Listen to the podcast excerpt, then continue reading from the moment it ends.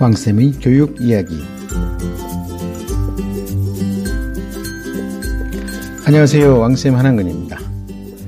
어, 신임 그 서울대 총장님이 취임을 하셨습니다. 어, 얼마 전까지만 해도 국회의원이셨죠. 예, 국회의원이셨던 분이 아, 서울대 총장님이 되셨습니다.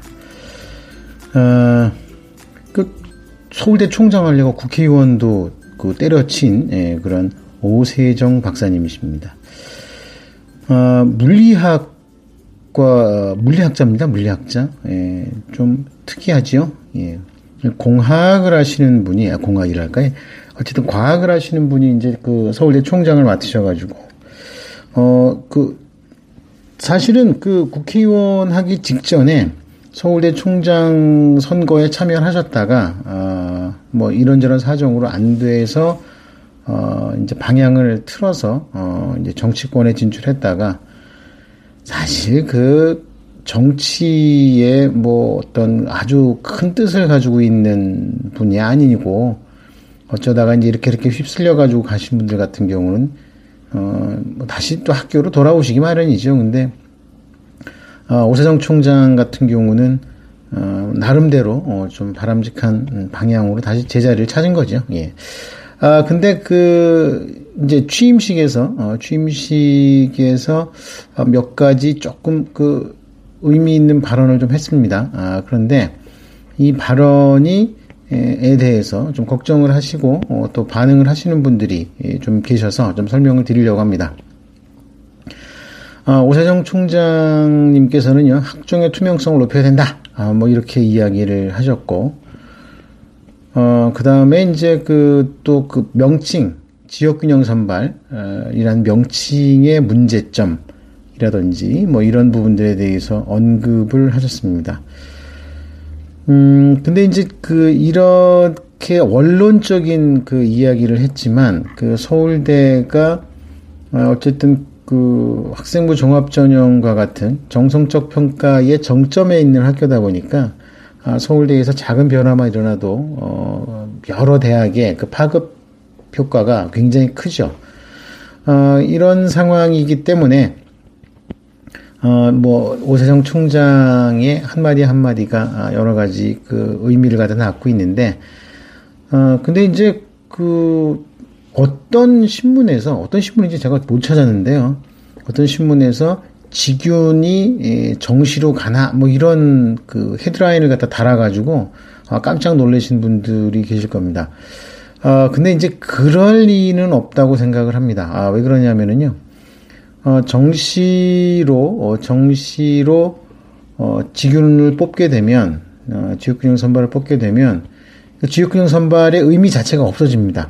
어, 왜 그러냐면, 어, 그, 고교 유형별로, 어, 어떤 그, 이게 지역균형 선발이요.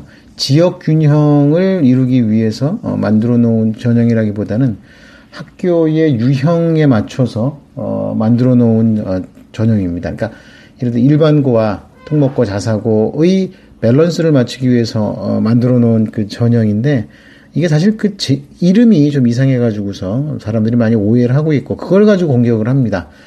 음 그러니까 사실 그 이 교육 제도라든지 이런 부분들이요 좀 어려운 부분들이 많습니다. 이제 그런데 그렇다 보니까 뭐 신문 기자들이라든지 언론사 기자들이라든지 어, 대표적으로 이제 JTBC 같은 경우도 그 제목만 가지고 막 욕을 하는 경우들도 있습니다. 아, 뭐 어쨌든 어디 어디 할 거 없이 잘 모르니까 계속해서 오보가 나오고 어, 그런 부분다. 팩트 체크도 잘 못하는 거죠. 팩트 체크를 할 정도면은 상당한 노하우가 있어야 되는데 어, 우리나라의 언론사들도 그렇고 대부분의 조직에서 어, 조직의 뭐 부패나 부정을 갖다가 뭐 없애기 위해서라는 명목으로 어, 몇 년에 한 번씩 다 그 자리를 갖다가 바꾸다 보니까 이거 뭐 좀 알만하면 다른 부서로 가고 알만하면 다른 부서로 가고 뭐 제가 아는 뭐 기자들도 마찬가지입니다. 기자분들도 아 이제는 좀 여러 가지 많은 정보를 드리고 해서 제대로 된 기사를 쓸만하다 싶으면은 다른 부서로 가더라고요. 아, 심지어는 얼마 전에 제가 아는 분 한 분은 교육 전문 기자로 이제 좀 제대로 된 기사를 쓸 때가 됐다 싶었더니 아이 세상에 국방부로 해서 군사 담당 기자로 가더라고요. 야, 이게 진짜 그러니까 이게 문제는 문제입니다. 아, 그러니까 어, 어쨌든 신뢰, 국가적인 신뢰 지수가 높지 않으니까 어떤 제주적 장치를 통해 가지고 그런 신뢰를 어, 신뢰의 상실을 갖다가 좀 보상을 하려는 그런 것 때문에 좀 문제가 됩니다. 자, 어쨌든 자 오세정 신임 총장도 대학 입시와에 관련해 가지고서는 아직까지 정확한 그 방향성이라든지 이런 거는 어, 아직은 안 가지고 있는 것 같습니다. 아, 근데 이제 이렇습니다. 그 학종을 막 비판하던 분도 어, 막상 어, 깊이 있게 알아보고 난 다음에는 다 제자리로 돌아가지요. 예. 그 뻔하죠. 이건 뭐 정시로 혹가닥 바꿔놓은 아까 말씀드렸던 것처럼 직윤을 정시로 바꿔놓게 되면은 그러니까 뭐 그 올해 입시에서 올해 입시에서 어, 서울대 최초 합격자를 그 지난 10년 이내에 서울대 최초 합격자를 배출한 학교들이 몇십 개가 늘었습니다. 근데 그런 학교 싹 없어지는 거죠. 어, 만약에 이제 그 직윤이지만, 직윤이지만, 어, 만약에 정시 수능으로 뽑는다고 하게 되면은요, 아마 지방학교, 농산촌 학교들은 완전히 초토화낼 겁니다. 전멸하고, 어, 그나마 이제 대도시라든지 이런 쪽 학교들이 싹쓸이 하면 뒷감당이 안 되죠. 아니, 근데 저는 그런 것도 한번 해봤으면 좋겠어요. 뭐, 크게는 아니더라도 서울대 직윤을 정시로 한번 돌려서 그 결과를 보면 뭐 답이 한 방에 나옵니다. 근데 하긴 돌린다는 소리가 떨어지자마자 이제 뭐 곡소리 납니다. 예. 지방에 있는 교육감들 막 데모하고 막 그럴 겁니다. 그래도 그럴 것이 아니 지금 지방 같은 경우는 그 직윤 추천서를 받은 전교 1등들이 2등급 3개의 최저 등급을 못 맞춰 가지고서 어 막 낙방하는 상황인데 그나마 그 최저 등급조차도 없이 그냥 점수만 가지고 상위권 점수만 가지고 평가를 한다 그러면 뭐 답은 어, 볼거 없이 뻔하죠. 자 어쨌든 그런 상황들이 벌어진다는 거, 어, 뭐 아, 그렇습니다. 그래서 음, 오세정 총장이 그 학종의 투명성을 높여야 된다고 이제 원론적으로 어, 취임식에서 발언한 부분들이 실제로 어떻게 반영이 될까? 아, 이렇게 보시면 됩니다. 어차피 3년입니다. 아, 그러니까 지금 중3까지는 아주 변함없이 그냥 쭉 간다고 보시면 됩니다. 어, 중학교 1, 2학년들, 이제 2, 3학년 올라오는 중학교 1, 2학년들 같은 경우도요, 어, 바뀐다 그래도 한꺼번에 확 바뀔 수가 없습니다. 아, 서서히 바뀌는 그 패턴이 되기 때문에, 어, 제가 앞서서도 말씀드렸죠. 예. 지금 중 1, 2, 3, 고 1, 2, 3은 변함 없으니까, 아, 그냥 제대로 진행하는 대로 쭉 어, 진행을 하시면 된다는 거. 자, 요거를 꼭 기억을 해 주셨으면 좋겠습니다.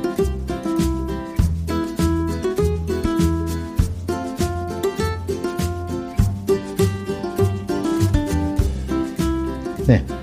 어, 제가 어제 수능과 관련해 가지고서 말씀을 드렸죠. 예. 근데 이 수능과 관련한 이야기가요. 아, 현재 중학생들을 중심으로 해 가지고 수능 뭐 관련한 이야기 말씀을 드렸습니다.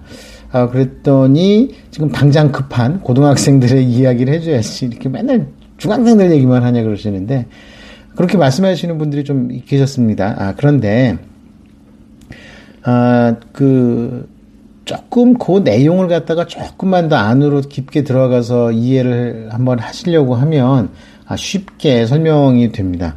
이게 무슨 얘기냐면은요.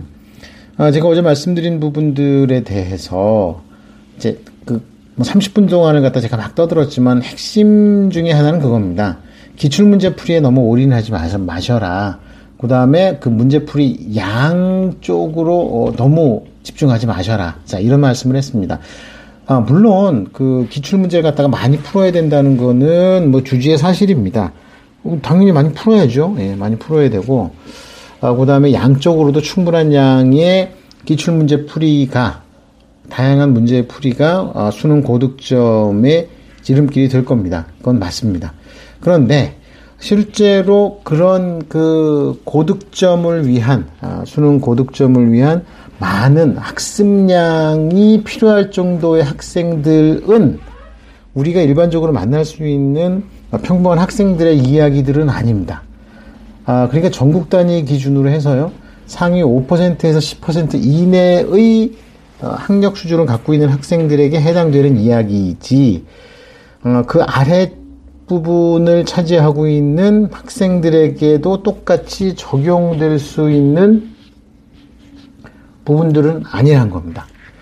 이게요, 생각보다, 어, 그, 왜, 왜 그런 부분들이 있잖아요. 예, 공부 잘하는 애들 따라서 하는 거. 뭐, 어제도 말씀드렸지만, 어, 그렇게, 그러니까, 그냥 겉으로 보여지는 부분을 따라 하는 것과 그 학생이 그런 학력 수준, 성적을 갖다가 만들기까지 어떤 과정과 배경, 환경적 요소가 있는지를 충분히 알지 못하는 상황에서 겉만 보고 따라간다는 것은 굉장히 위험할 수 있다는 거를 꼭좀 기억을 하셨으면 좋겠습니다. 어, 일단 최상위권 성적이죠. 네, 최상위권 성적 뭐 5월 1등급 정도가 아니라 9999999를 막 찍는 어, 그런 학생들 같은 경우에는요. 일단 기본적으로 어, 상당한 어, 수준의 예, 상당한 수준의 어떤 그 지적 역량 부분들을 어, 갖고 있다는 겁니다. 그러니까 이런 부분들이요 생각 밖으로 어, 굉장히 중요한 부분들인데 쉽게 간과되기 쉽습니다. 노력하면 그 정도는 극복할 수 있다고 생각을 할 수가 있는데 근데 그렇게 머리가 좋은 친구들이요 학습량이라든지 학습 효율까지 높아진다고 하면 어 이거 만만치 않은 이야기가 됩니다. 어 그렇죠? 어 그러니까 어 만만치 않은 이야기 정도가 아니라 경쟁하기가 굉장히 어려운 상황이 된다는 것을 좀꼭 어, 이해를 해 주셨으면 어, 좋겠습니다. 어, 이렇게 그러면 보세요. 기출문제 풀이에 올인하는 것이 대단히 위험할 수 있다. 처음서부터 기출문제 풀면 아직 기초도 제대로 잡혀지지 않은 상황에서 기출문제만 많이 풀면 기출 문제를 많이 푼다고 해서 그 기출 문제를 풀다 보니까 어떤 그 기본적인 개념이라든지 이런 부분들에 대해서 체계적으로 머릿속에 정리가 되느냐라고 본다면 최소한 수능형 문제풀이에서는 그거는 좀 거리가 있습니다. 오히려 많은 문제를 풀어보고 하는 부분들에 있어서는 내신 시험에 오히려 더 적합할 수 있다는 것은 분명합니다.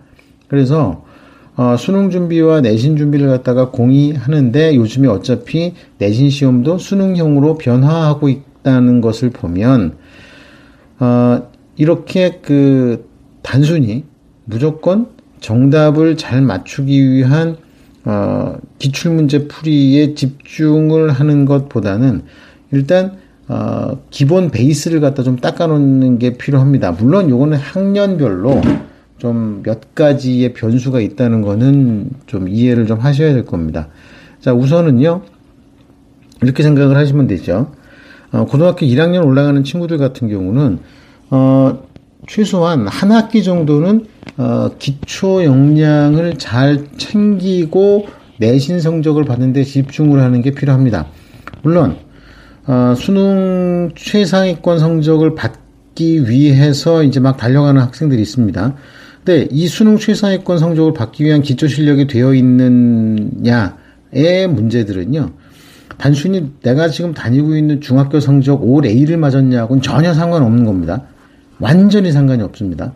어, 꽤 많은 그 학부모님들인 학생들이 중학교 때 성적 5A를 갖고 뭐 아니면 평균 95점 뭐 이런 성적을 갖고 어, 고등학교 성적이 잘 나올 것이다. 특히 수능 성적이 잘 나올 것이다라고 미리 미리 예측을 해가지고 어, 뭐 그런 방향 쪽으로 이렇게 뭐 배팅을 하시는 분들도 어, 꽤 있습니다. 그런데 그런 배팅이 수능에 제대로 안 먹히는 경우가 많습니다. 어차피 중학교 선생님들이 출제하는 학교 내신 시험은요, 수능하고는 큰 관련이 없는 시험 문제를 출제를 하십니다. 아, 이거, 그, 좀 잘 판단을 해 보셔야 되는데, 그렇지가 않고, 어, 그냥 공부를 잘한다. 어? 뭐 내신 공부를 잘한다는 것이 수능으로도 연결될 수 있다고 어, 지나치게 자신감을 갖는 것 자체는 아 이거 좀 어, 만만치 않습니다. 예, 그러니까 그 부분들은 어, 좀 하나씩 하나씩 좀 챙겨 보면서 접근을 해야지 어, 그렇지가 않으면 어, 굉장히 어, 좀 이상한 상황이 벌어진다는 거죠. 아 그렇잖아요. 그 지금 그 혹시 여러분들 저희 방송 들으시는 분들 중에서 과외나 또는 학원을 보내셨을 때 자, 잘 판단을 하셔야 됩니다. 어, 나름대로 믿을만 하고 장기간에 걸쳐서 공부할 만한 학원이라면 각 시기별로 또는 수준별로 어, 기초를 닦고 어, 그리고 그것을 바탕으로 해가지고서 차곡차곡 쌓아나가는 어, 교육 과정이 있는지를 꼭 확인을 하셔야 됩니다. 어, 좀 심하면은요. 계속 선생님도 바뀌고 그다음에 교재도 바뀌고 이런 학교들 꽤 많습니다. 문제집을 많이 계속 풀기는 하는데 문제집을 계속 풀고 많이 풀기는 하는데 아니 성적이 계속 제자리 거는만 하는 경우들이 있는데 이런 경우는요. 제대로 된 학습의 과정을 밟지 못했기 때문에 어, 즉 다시 말해서 중간고사, 기말고사, 중간고사, 기말고사 이런 시험 준비만 진행을 하다 보니 이게 그 제대로 된 답이 안 나온다는 겁니다.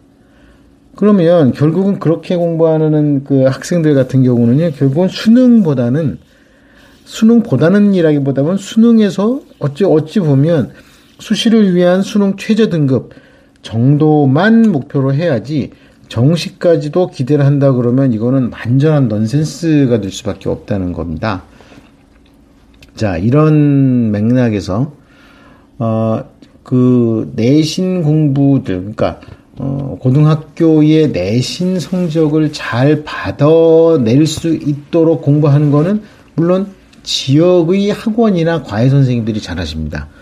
그러니까 그 지역의 그 각 학교별 특성에 맞는 시험 공부를 준비를 시켜주는 예, 그런 어, 선생님이나 그런 학원들이 있습니다. 근데 그런 곳은 괜찮습니다. 어, 그런데 이제 무조건 문제만 많이 풀어주려고 하는 곳은요, 의외로 빡빡합니다. 근데 그렇게 막 학습 시간이라든지 학습량을 어마어마하게 이렇게 막 하도록 몰입시키고 밀어붙이는 곳이 또, 어, 내신 성적은 잘 나오게 만드는 그런 곳들이 많습니다. 그런데 의외로 또 그렇게 공부한 애들 중에서 수능 점수 잘 나온 애들이 있어요. 근데 그거는요, 그 학원이나 과외 선생님의 역량하고는 별 상관이 없는 겁니다. 어차피 혼자 공부해도 그 성적 나올 학생들이라는 거죠. 다시 말해서 이렇게 집중적으로 반복 학습을 통해 가지고서 어 이제 발전할 수 있는 학업 역량은 그렇게 크진 않습니다. 예, 이렇게 보시면 되니까요. 어, 제가 오늘 말씀드린 부분들은요. 고등학교 1, 2학년들 같은 경우도 어, 지금 이제 어떻게 보면 많은 부모님들이 고등학교 1학년이나 2학년이 되면 급하다는 말씀들을 많이 하십니다. 급하다. 아, 이제 어떻게 하면 좋을까? 아, 이래, 이제 그냥 놔두면 안 된다. 라고 해서, 그냥 고등학교 1학년 때부터 어, 실전으로 막, 실전 문제풀이를 막 풀고 계속 모의고사 막 풀고 해서, 어, 뭐, 이렇게, 그, 근데 그게 이제 보통 학교 밖에서, 어, 성적이 나오는 거죠. 그러다가 이제 그 6월 모의고사라든지 9월 어, 모의고사 같은 전국 단위 모의고사를 의 성적이 예상보다 안 나왔을 경우에 오히려 어, 우리 아이의 성적은 어, 이런 전국 단위 성적보다는 어, 우리 학원 성적이나 우리 학교 성적이 예, 오히려 더 맞는 거다라고 어, 정말 어, 뭐죠? 이 사고를 어, 편향적으로 하는 어, 그런 상황까지도 벌어진다는 겁니다. 자, 아, 어쨌든 오늘 말씀드린 부분들은요. 그 다시 결론을 정리를 하면 자, 지금 고등학교 1, 2, 3학년들도 공부를 체계적으로 진행을 해야 되는데 그 체계적인 진행이라는 것이 어 그냥 뭐 막무가내로 똑같은 걸 계속 반복하고 반복하고 하는 것이 아니라 국어면 국어, 수학이면 수학, 영어면 영어 각각의 과목별로 어떻게 하면 기초를 닦고 어, 그 다음에 관련 문제들을 풀고 심화 문제와 실전 문제를 풀어나가는지 이 사이클이 제대로 계획이 세워져서 고등학교 1학년, 2학년, 3학년 쭉 가면은 좋겠고요. 지금 2학년 올라가는 그 친구들 같은 경우는 이제 본 게임이기 때문에 음, 아무래도 어, 내신 성적만큼의 예, 어떤 실적이 따라가 줘야지 내신 내가 받은 내신 성적보다 어, 좀 상향해서 합격할 수 있다는 거 요거를 꼭 좀 기억을 하셔야 될 겁니다. 아니 뭐 고3은요 사실은 뭐 이것저것 얘기할 것도 없습니다. 무조건 못 먹어도 고지요. 예, 그렇습니다. 자 아, 오늘은 음, 뭐 고등학생들이 수능 이야기를 했는데 비슷하죠. 예, 뭐 다를 수가 없지 않습니까? 어차피 같은 시험인데. 자 오늘 여기까지 하겠습니다. 감사합니다. 다음 시간에 또 뵙겠습니다.